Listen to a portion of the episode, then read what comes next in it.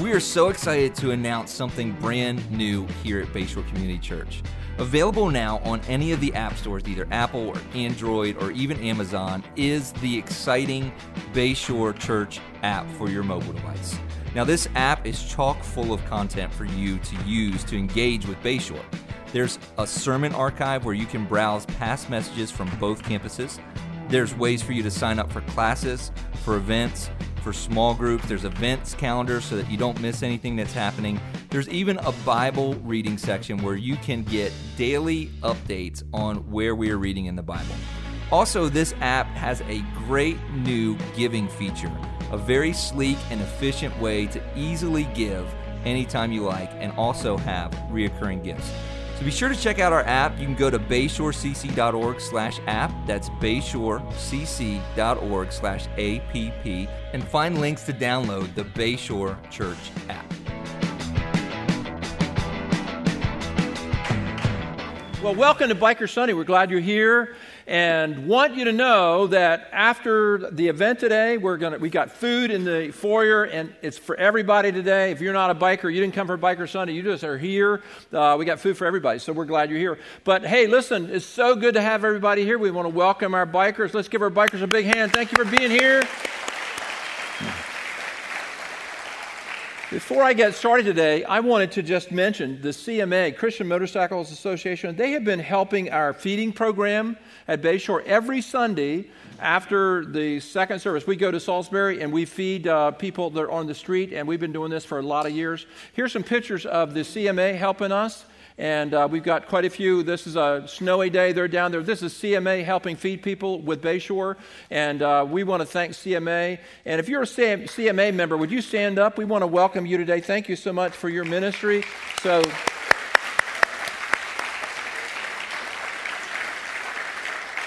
CMA been, has been partnering with Bayshore uh, and our uh, feeding program for 12 years. 12 years. So we are just very, very thankful for you.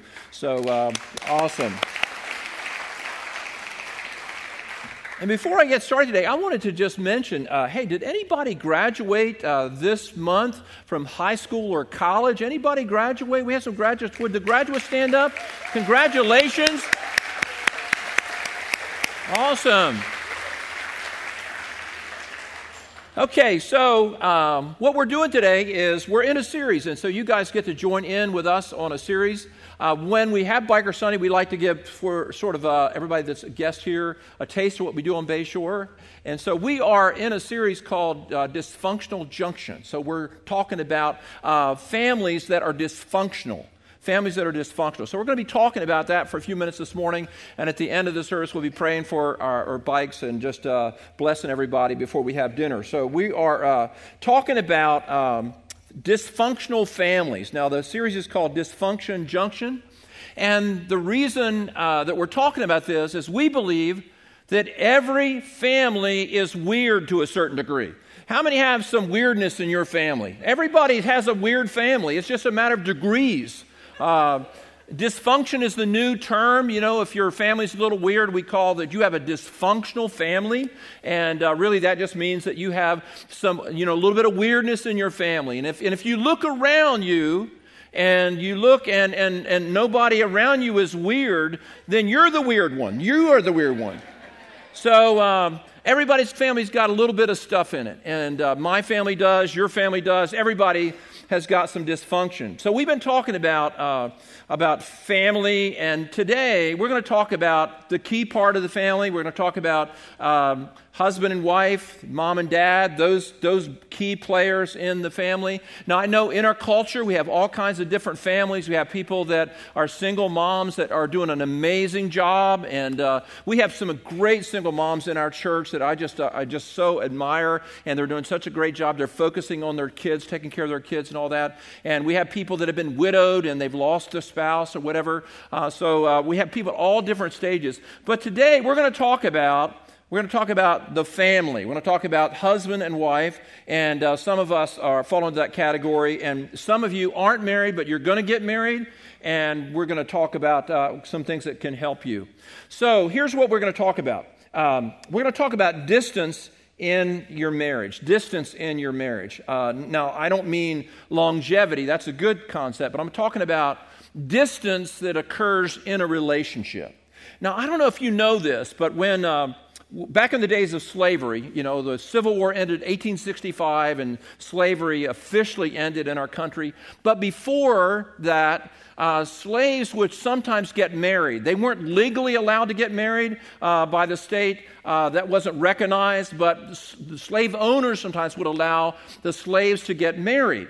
And so what they did is they, they, they tweaked the vows a little bit. Um, and they changed them. Instead of saying, until death do us part, what they said was, until distance does separate us until distance does separate us. So they didn't say until death do us part, they said until distance separates us. So the reason they said that is, is, is obvious. Sometimes a slave would be married to a slave on a certain plantation, and then that slave would be sold and uh, transported and would be separated from their spouse. And so this happened repeatedly. It happened a lot of times. And so when they took the wedding vows, the, the minister, uh, whoever officiated the wedding, would say, Until distance do, does separate us.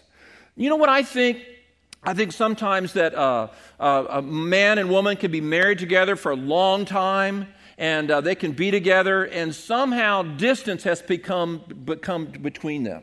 Now, it's, it's like they, they, they, they live in the same house, they sit at the same kitchen table, they sit on the same couch and watch TV. They eat the same food. They sleep in the same bed, but yet they're miles apart. They have gotten distance between them.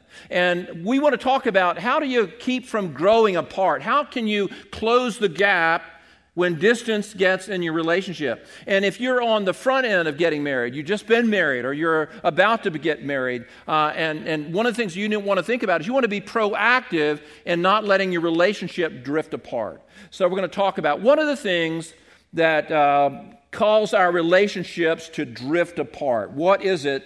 that causes our relationships to drift apart. Now, first thing is is excessive predictability. Excessive predictability. Everybody say excessive predictability. That means that your relationship is so predictable. I mean, it's the same thing every day. You do the same thing. Uh, you have tuna casserole every Thursday night of every week of the year. You do the same thing. It's just monotonous. And relationships and marriage need mystery, they need surprises, they need excitement. They need uh, diversity. It can't be the same old, same old all the time because difference creates, uh, because sameness creates distance in our relationships. Same thing over and over and over again. And so, what we have to do is we have to create and introduce surprises. We have to introduce some adventure. We have to introduce some mystery into our relationships, Our relationships get really, really boring fast. I think what destroys marriages is boredom more than anything else. So, how can you keep spice in your relationship? You say, well, you know, Pastor Danny, you know, I get my, my spouse, you know, I get my wife a, a Mother's Day card and flowers every Mother's Day, and I get her flowers on Valentine's and a card on Valentine's, and every year I do that. That should be enough. That is not enough. Uh, I was at the uh, I was at the uh, the, the drugstore this year, Mother's Day, uh, a couple days before Mother's Day, buying Karen a Mother's Day card, and I'm in there, and there's all these desperate men there buying these cards, and they're there buying these cards and all that. And one guy said out loud, we're all standing there, no lie, he st- stood out loud. He said, "Boy, I got a double whammy. Mother's Day and my anniversary is the same week." And he was just complaining about that. He wasn't buying a Mother's Day card for his wife, he was buying a Mother's Day card for him. It was self defense. That's all he was doing. He was trying to preserve himself. What if, what if you got your wife a card or some flowers not on Mother's Day, not on Valentine's Day, and not when you've done something wrong. You just got her some flowers and you got her a card just because you were thinking of her. Now, I'm here to tell you, she would knock you down and lick your face to death because it's unexpected. You say, Pastor Danny, are you going to not get Karen Mother's Day card and flowers and Valentine's card and flowers? Do I look stupid? I'm still going to do that. But I recognize that there has to be mystery, there has to be surprises, there has to be freshness in the relationship. Uh, one of the things that uh, Karen and I like doing is we love to watch this show called This Is Us on TV. Uh, it's a NBC show. How many have ever watched This Is Us? It's a really good show. NBC runs it, and uh, I know it's not got some, there's certain things in it that aren't Christian and all that. I get all that, but Karen and I have watched this show twice on Hulu, uh, season one, season two. Here's a picture of the uh, This Is Us family, and we have in this family we have Jack Pearson and Rebecca Pearson. And these are their two natural children, uh, Kate and Kevin. And on the day that uh, they had Kate and Kevin, she was actually pregnant with triplets, and they lost one of the babies. And the same day, they adopted this little African American baby whose name is Randall. And they had this, uh, this, this family. This family, these uh, uh, Jack and Rebecca Pearson are madly in love in the show. They love each other desperately. They just absolutely love each other. And uh, what we like about the show is the show has a lot of realness to it. Uh, they have financial problems. Jack has given up his dream uh, to own his own construction company in order to have a better job to take care of his family. Re- Rebecca is dealing with the sibling rivalry between the kids. The kids don't always get along real good, so there's some strife there. Jack also struggles with alcoholism. And there's, a, there's a, actually a, a, great scene where Rebecca and Jack are actually separated for a short amount of time. And uh, Rebecca comes to where Jack is staying, and Jack opens the door and he says, I'm drunk right now, and I'm having, uh, you know, I've got to fix this problem by myself. And he closes the door. And then uh, just a second later, Rebecca opens this door and he said, Any problem you have, I have, and we're going to fix this together. And Jack overcomes his alcoholism, and they just are in love. They just have this incredible love relationship. And, and uh, Karen and I, when we watch it, I mean, we're like crying and slinging snot, you know. It's just, it's just such a really, really amazing show. And I'm like, Jack is such a good dad, and he's such a good husband. I'm praying, Lord, let me be like Jack. Let me be like Jack. He's such a great guy. But there's this special scene where uh, the relationship goes through the doldrums a little bit. Uh, you know, th- there's so much stress in their relationship, raising these kids, and stress with things that are going on in life, and they don't get along with their in laws very well. There's all this problem. And there's this one scene where uh, Rebecca comes home one night. She, she sings in a band, and she's coming back from her band rehearsal, and Jack has divvied the kids out. He's got the kids all sent away to different places. And when she opens the door, he gives her a big kiss. He puts his arms around her and he gives her a big kiss. And uh, he has her bags all packed. And then he blindfolds her. And here's a picture of her blindfolded. Jack puts the blindfold on her. He blindfolds Rebecca. And he takes her to their very first apartment that they had when they first got married and walks her up the stairs and then takes off the blindfolds and then uh, she, had, he has a, the apartment all decorated with lights. He has flowers on the floor, and he has champagne, and he has terry cloth robes they put on, and they're sitting on the bathroom floor. And then he pulls out out of his uh, out of the, out of his uh, pocket there. He pulls out their original wedding vows that they wrote on notebook paper when they got married at the courthouse. And here's a picture of them getting married at the courthouse years earlier. And he takes out the very paper that he, uh, that he and she read their vows off of, and they recited their vows to one another. It's incredible. And the principle that they capture in that love story is that romance and love require mystery, require some surprises requires something completely different. I remember one time I came home, it was my birthday, and I came home and Karen uh, was waiting for me there, and I expected a birthday cake, and we were going to have, you know, the kids over and all that. But instead, when I got in the door, she had my bags packed and she took me away to Ocean City, and we had this uh, condo sort of on the bay side, and we could see the Ocean City skyline. We had a wonderful time. That's all of the story I'm able to tell you. It was an amazing, amazing thing. So just say this with me great relationships have mystery and surprise to keep them relevant. Very important that we have that, that we have mystery and excitement and surprise. Some relationships get distance because of sheer boredom, monotony, just the same thing over and over and over again. We had this couple in the church that the guy used to be on the church board and uh, was a very successful guy, a really smart guy.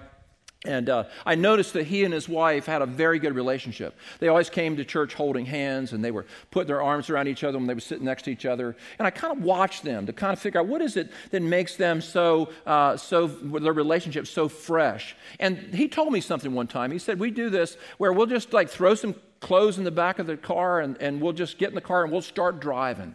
We have no idea where we're going to go. We have no idea where we're going to end up. We just drive. And one time they just got in the car and they drove to Vermont and they rented a you know B and B and then they spent a couple days and did some sightseeing. It's that sense of adventure. Now, if you got kids and you're raising kids, how many have kids? You got some kids that you're raising and, and they're just sucking your brains out. You love them to death, but they're sucking your brains out. You know what? Those kids are wonderful. You love on those kids. And what happens is moms, when they have a kid, I mean, they're, they're so excited about the, the child most of the time. Generally speaking, the mother's all about the child, and then the husband's all about his work, and he's all focused on that. And, and, and so what happens is the couple drifts apart because they don't nurture the primary relationship in their life. Because if you raise a healthy family, those kids are going to leave and say adios. They're going to leave you, and you need to maintain and support support the primary relationship, which is very, very important. Now, the second thing that uh, can create distance in our relationship. And this is a little bit of a complicated point, uh, but here's what it is. Uh, here it is. Um, relationships can get distance between them sometimes because we don't share the same ultimate goal. We don't share the same ultimate goal. Now, I'm a goal oriented person, I always have a goal. Uh, maybe you're here today, you've got some goals. Uh, maybe you got a Honda and you want a Harley. You know, maybe I shouldn't have said that, but maybe you, you, got, you got something. You got a goal. And uh, I, I, always have goals. I got a little goal right now. I got a, on my storage shed as the outside's all you know coming apart, and so I'm gonna I'm gonna buy some vinyl siding, and I'm just thinking about this, and and uh, you know I got little goals I want to accomplish. Uh, Karen and I we have a goal to go to Alaska. You know we want to do the Alaska cruise. We were going to do it on our 40th wedding anniversary, but we didn't have enough money quite saved up, and so we that was last year. So we stayed home and watched uh, Rick Stevens' uh, Alaska videos. We watched those, and uh, but we're going to go to Alaska, you know, when you go to Alaska, how many been on the Alaska cruise? You've been on the Alaska cruise. Old people talk about that. You've been on the Alaska cruise. The end is near. I mean, I tell you, that's uh, so we were. T- that's a goal we have. Uh, but g- goals, you know. Um, I had a goal to get a pickup. I wanted a pickup, and for the last three years, I've been saving up for a Tacoma pickup, and I've been saving up for that. And, uh, and just so happens, about three months ago, I hit a deer with my uh, Honda Civic and totaled it, and I got enough money from that to buy uh, a, a, Honda a, a Tacoma pickup. And so here's a picture of my new Tacoma pickup that I got, and uh, my boy out there, and I told Joel, hey, you work hard, you'll get one of these one day. So uh, I'm just loving that truck. And here's the Honda I hit, or, or here's the, my Honda that hit the, the deer. Here's a picture of that. And so this is what enabled me to get that. I totaled the, the Honda Civic, and I was, I was praying the thing would be totaled. And uh, I actually, ch- I actually chased that deer out in the field. I'm telling you. chased that deer right out in the field, and I was able to get that that Tacoma pickup. And it's a goal. Man, I love I mean, I'm so happy. I never knew. I, have been, I've been a truck person all my life. I didn't know it. I love this truck. So that's a goal. But you know, when two people come together in a relationship, if they have the ultimate goal, which is to know Jesus better and to grow in their faith, it's very, very hard for that couple to stay far apart.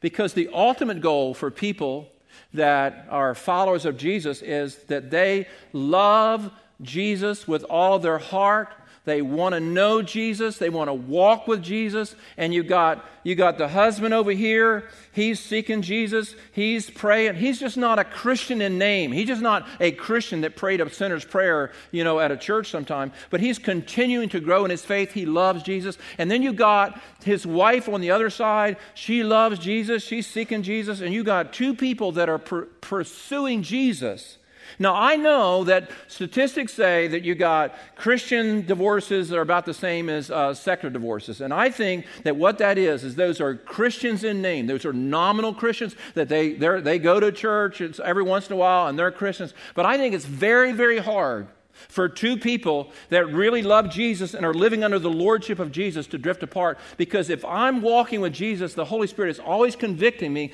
about how to be a better husband, how to be like Jack Pearson, to be a better husband, to love my wife. And God's speaking to Karen at the same time. And so we're constantly being tweaked, tweaked because we're under the lordship of Jesus. And so we're getting closer and closer together.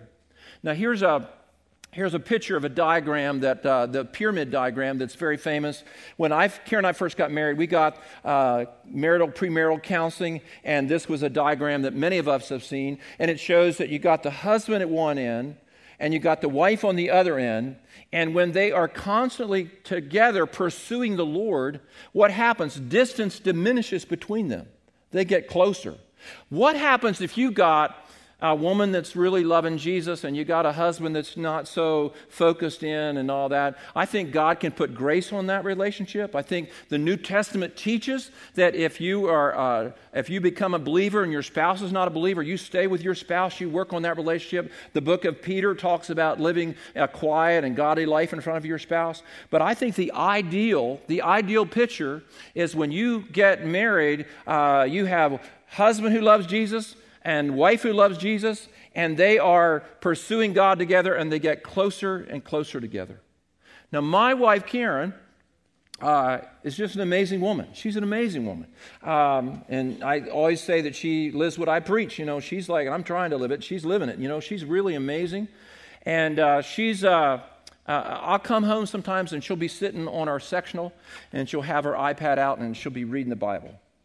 And th- sometimes I'll come home and she'll be in the, in, the, uh, in the bathroom and she'll have her iPad and she'll be playing worship music while she's getting her hair all fixed up. Uh, and sometimes I'll come home and she'll be listening to podcasts of, of preaching. Not my preaching, but she'll be listening to podcasts.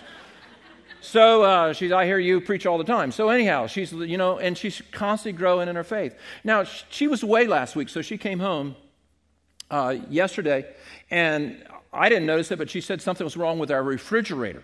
Our refrigerator was not cold enough. It was like 48 degrees, and she knew that something was wrong. She could feel the milk's not cold enough and all that. And I didn't notice it, but she, she noticed that. And so here, here's my wife. And I want you to know we're clothed and in our right mind. We're not idiots or anything like that. But she laid her hands on the refrigerator and prayed that the Lord would heal our refrigerator because she didn't want to buy another refrigerator. And I certainly didn't want to buy another refrigerator. So she laid her hands on it, and she did it three times, praying for our refrigerator. I'm here to tell you this is no lie. Two hours later, that temperature went down to 37 where was supposed to be. Now, I'm not sure she's got a, a Maybe she's got a special refrigerator praying anointing. I don't know about that. And this may not happen for you. I'm not saying this is a guarantee. But that shows you what kind of woman she is. But you have two people who love Jesus, serving Jesus.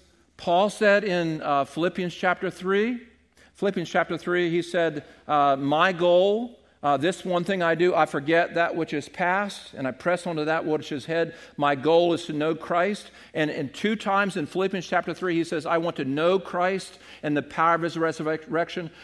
Paul's goal was, Paul's goal was to know Jesus better. Now, the word know there, when he says, I want to know Christ in the power of his resurrection, the word know is the word uh, in the Greek, uh, the New Testament is written in Greek, by the way, uh, gnosis, and it means to know intimately. I want to have a real, authentic relationship with Jesus. So let me just say to you this, this morning, uh, those of you that are part of Bayshore, those of you that are married and you're here, I would just say this. Um, if you want to really up your relationship. Make sure that you up your spiritual conne- uh, connection with Jesus. Serve Him, love Him with all your heart. There's a great quote by a Harvard uh, professor about uh, people that go to, to, uh, to go to church together. I think you guys have that. You have that on there. I wanted to read it just to everybody here. Um, well, just let me find it here. It's here somewhere. Just talk among yourselves. I'll find this in a minute. Here it is. Uh, this is by uh, Tyler J uh, VanderWeele. He's a professor of epidemiology at Harvard School of Public Health. Here's what he says Married couples who attend religious services are 30 to 50 percent less likely to get divorced than those who do not. 30 to 50 percent likely more divor- uh, not to get divorced than those who do not. So basically, you have two people. This is a Harvard professor. He's not like some Christian Christianity Today thing. This is a guy. He studied. He studied sociological groups, and and couples. And there's couples in this church. They come to church every Sunday. They come in. They, and some of you sit over here. Some of you sit over there. You hold hands, and and you're very consistent. You're not like you know you come to church every once in a while. You like love Jesus. You're growing in your faith. But he said Married couples who attend religious services are 30 to 50% less likely to get divorced than those who do not. They also found that couples that got divorced that were Christians that they stopped attending church like 6 or 7 months before that. That something was happening in their spiritual life they were diminishing spiritually and they drifted away from church, and that led to the divorce. And it, it, was an indicator of what was already happening. Church attendance, a lot of times, has to do, it shows where people's hearts really are because people do what they want to do. And if people are really passionately in love with Jesus, you want to be with people who love Jesus, you want to grow in God's Word, and uh, it's a really, really good benefit. You can put that back up there. Um, there we go. There it goes. It's going to come. It, will be there. Here it is. Uh, so it says such couples also are nearly 30% less likely to be depressed. That's a good thing. And over a 16 year follow up period, this is an extended study, we're shown to have significantly lower risk of dying. So that's a good thing. Uh, so come to church and live longer. That's a good thing. So here, say this with me two people who love Jesus and are passionate about Jesus will grow closer together than those who do not. So, uh, how can distance happen in our relationship? It's if we don't, we're not both pursuing Jesus together and we're not seeking Him with all of our heart, not seeking Him with all of our face. And if you are a person who's not a Christian or not married, you are a Christian but you're not married yet, please please think about the number one criteria of marrying somebody. If you're a follower of Jesus, the number one criteria, Paul says it in uh, 1 Corinthians 7. He said, if you marry again, uh, if your spouse leaves you, whatever, you marry again, you can marry whoever you want, but they must be in the Lord, is what he says. So that's an important thing. My aunt uh, went through a divorce years ago, um, and she was uh, she had abusive relationship, and it was just terrible. And by the way, um, abusive relationships are in that you know run Forrest run, get out of that, and that's not, never stay in a situation where there's abuse and uh, you know that kind of stuff going on, crazy stuff, and or perpetual infidelity, where you know somebody's just perpetually unfaithful. And uh, so my counsel, people come to me in those situations, I say, you know, run Forrest, get away from that. So, but uh, I'm talking about generally speaking in relationships. Um, uh, you, you my, my aunt, she was out of this, this terrible relationship she needed to be out of, and, and she wasn't a Christian, but she got out of that terrible abusive relationship. And then when she left that abusive relationship, because of the crisis of that, and here she's got a little girl and she doesn't know what she's going to do, the pressure of that drove her to Jesus, and she became a Christian. She put her faith in Jesus and, and began to follow the Lord, and she began to sing uh, in church. She played a guitar and had a little singing thing she did, and she put Christian bumper stickers all over her car. She went bananas for Jesus, and uh, she was like overly saved, but she went bananas for Jesus. And, uh, and finally, she decided she wanted to get married again, and we were talking to her one time about what, what was the qualification? What are you looking for in the person you want to marry next? And her number one qualification, listen to this he said, she said, My number one qualification is that person must be more crazy about Jesus than I am. That person must be more crazy about Jesus than I am. Hey, and if you're here today and you're a regular Christ follower and you love Jesus and Jesus is the center of your life, would you say a big amen right now? That's what it's about right there. I, you know, I was thinking after the first service, and this just hit me, hit me hard. I was back, you know, uh, you know, uh, took a little break between the services, and uh, it just occurred to me, it just hit me that if I was not a Christian, and if Karen was not a Christian, I don't think we would ever ever made it. I don't think we would ever made it past the second or third year. We were in such, we were so immature and so young and so many problems, and I don't think we would have made it. And I began to think about how much difference Jesus made in our life. We, we were so imperfect uh, we were like, you know, the Pearson family on This Is Us. I mean, we had all kinds of issues. And, uh, but we were holding on to Jesus. We were holding on to Jesus. And my mom and dad had not been divorced, and her mom and dad had not been divorced. And, and a lot of times that's not the story today, for sure. But, but we, did, we, we saw that as we had to move forward and we had to, to love Jesus and we had to grow. And the more I stayed in touch with Jesus, the more he tapped me on the shoulder and changed my heart. And I became more mature, became more responsible. And uh, I read this quote this week about Ruth Graham uh, Bell. Uh, Ruth Graham Bell. She said, a, a, a, a, uh, a happy marriage is the union of two good forgivers. Say that with me. A happy marriage is the union of two good forgivers. Now, if you're here today and you're not doing so good in your marriage, and hey, listen, that's like, that's a lot of people. I'm here to say God's grace and God's mercy can help you. Uh, work on it. It's worth saving, it's worth investing in. So, the last thing, the last thing that can create distance in our, in our marriage uh, is this uh, it's, a lack of, uh, it's a lack of loyalty and it's a lack of commitment to each other. Now, I got a big, I, I have a big burden in my heart. I have a burden about marriage. I talk about it a lot. Uh, it's not the only thing I talk about here, but I have a big, uh, I have a big burden in my heart. And one of the burdens I have is, is so many young people don't get married today. They, cohabitation obviously is off the charts, and I'm, I'm not living in a, I'm not living in la la land. I know what the world's, what's going on in the world. And I asked myself the question, why is that such an increasing trend? And you know what? I think I think it's because millennials, millennials 22 to what 37, that's a millennial. If you're 22 to 37, you're a millennial. I think the problem is is they have seen so many unhappy marriages that they don't want to commit to that. They see, they've seen so many unhappy marriages that they don't want to commit to that. And I think what needs to happen in churches like ours, in our community, we need to raise up great families great people who love Jesus and raise children together so we can show the millennials and others that there is a hope to have a good marriage. And there are people in this church that have a great marriage. Nobody has a perfect marriage, but you can have a good marriage. And so I think it's a good thing. If you believe that, say big amen. I thought that was a pretty good point myself. I thought maybe you'd like to clap a little bit, but you didn't. Uh, but hey, there you go. You know, it doesn't count if you have to beg for a clap. It really doesn't count for me. But anyhow, it, I appreciate it, though. It's good. That's a good point. So, but I just want to say millennials, you know, and I'm the guy that when a millennial says something, I don't write it down. You know, I don't think millennials know everything. I think millennials are just regular people like baby boomers and everybody else. I think you're just people like everybody else. And, and here, I'm here to tell you there are people that have great marriages that love Jesus and serve Jesus understanding and holding on to each other. And uh, it's just a good thing. It's, it, the Bible says, what does Proverbs say? Proverbs says, He who finds a wife finds a good thing. Say it with me. He who finds a wife finds a good thing. Doesn't say he who finds a husband finds a good thing. I don't know what that means. But anyhow, he who finds a wife finds a good thing. So that means you're looking and all that. Okay, distance occurs, and I'm almost done. Distance occurs because of a lack of tenacity and commitment of holding on to each other. And here's what Ephesians 5 teaches. Here it is. Marriage is to be a reflection of God's covenant loyalty to us. Of God, if you read Ephesians 5 correctly, it's a mystery of Christ in the church. So marriage is supposed to be a model of what God's like.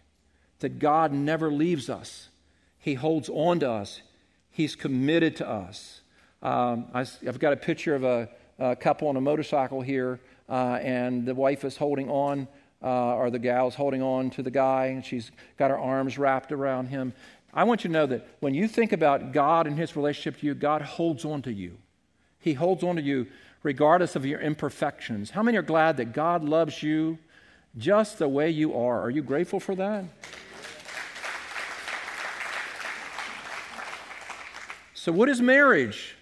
What is it about? It's a mystery, it says in Ephesians 5. It's a, it's a model it's a metaphor, it's a model of what God's like. God never leaves us, He never forsakes us, He never lets us down. And so when I watched my grandfather die, you know, he was uh, they, he and his, my grandmother had just had 50 years of marriage together. We just had a big surprise party for them on their 50th wedding anniversary, and they came in. He had hurt his had hurt his uh, leg, and he walked in with a cane, and she came in behind him. They're just farmers, and uh, they were all red faced that we were all there making this big ado about them. And then about six months later, my granddad had a stroke, and he lived maybe, uh, maybe another five, six months. And I was with him when he died, and I'm standing in the hospital doorway. And there's my grandmother standing beside him, holding his hand, holding his hand as he breathes his last, crying, tears rolling down her face, saying how much she loved him, and she was with him to the end. She was with him to the end. She was committed. She didn't leave him. She didn't forsake him when they had bad years farming. She didn't, she didn't leave him when things just got kind of like boring. They just held together and loved each other and grew together. You see, marriage is a reflection of God's loyalty and love to us. And when Karen and I stay together year after year, 40 years, and we don't leave each other, we stay with each other, even though it's been uh, ups and downs and twists and turns and good times and bad times, we're showing a picture of what God's like. God doesn't leave you or forsake you. He says in His Word, Never will I leave you, never will I forsake you. That's a good thing. That's a good thing. Um, here's what marriage is, and this is my last little thing. Marriage is two people who grasp each other's hand and never let go. Marriage is two people who grasp each other's hand and never let go. That's what it's supposed to be. And some of you have been through terrible things and you're starting again, and all that's incredibly, incredibly good thing. My son Tim went through a divorce, and we walked through that with him and uh, learned from that. And then we, you know, we, re- we reboot life. You have to reboot sometimes and grab a hold of a person that has a covenant love for Jesus. You take their hand and you never let go.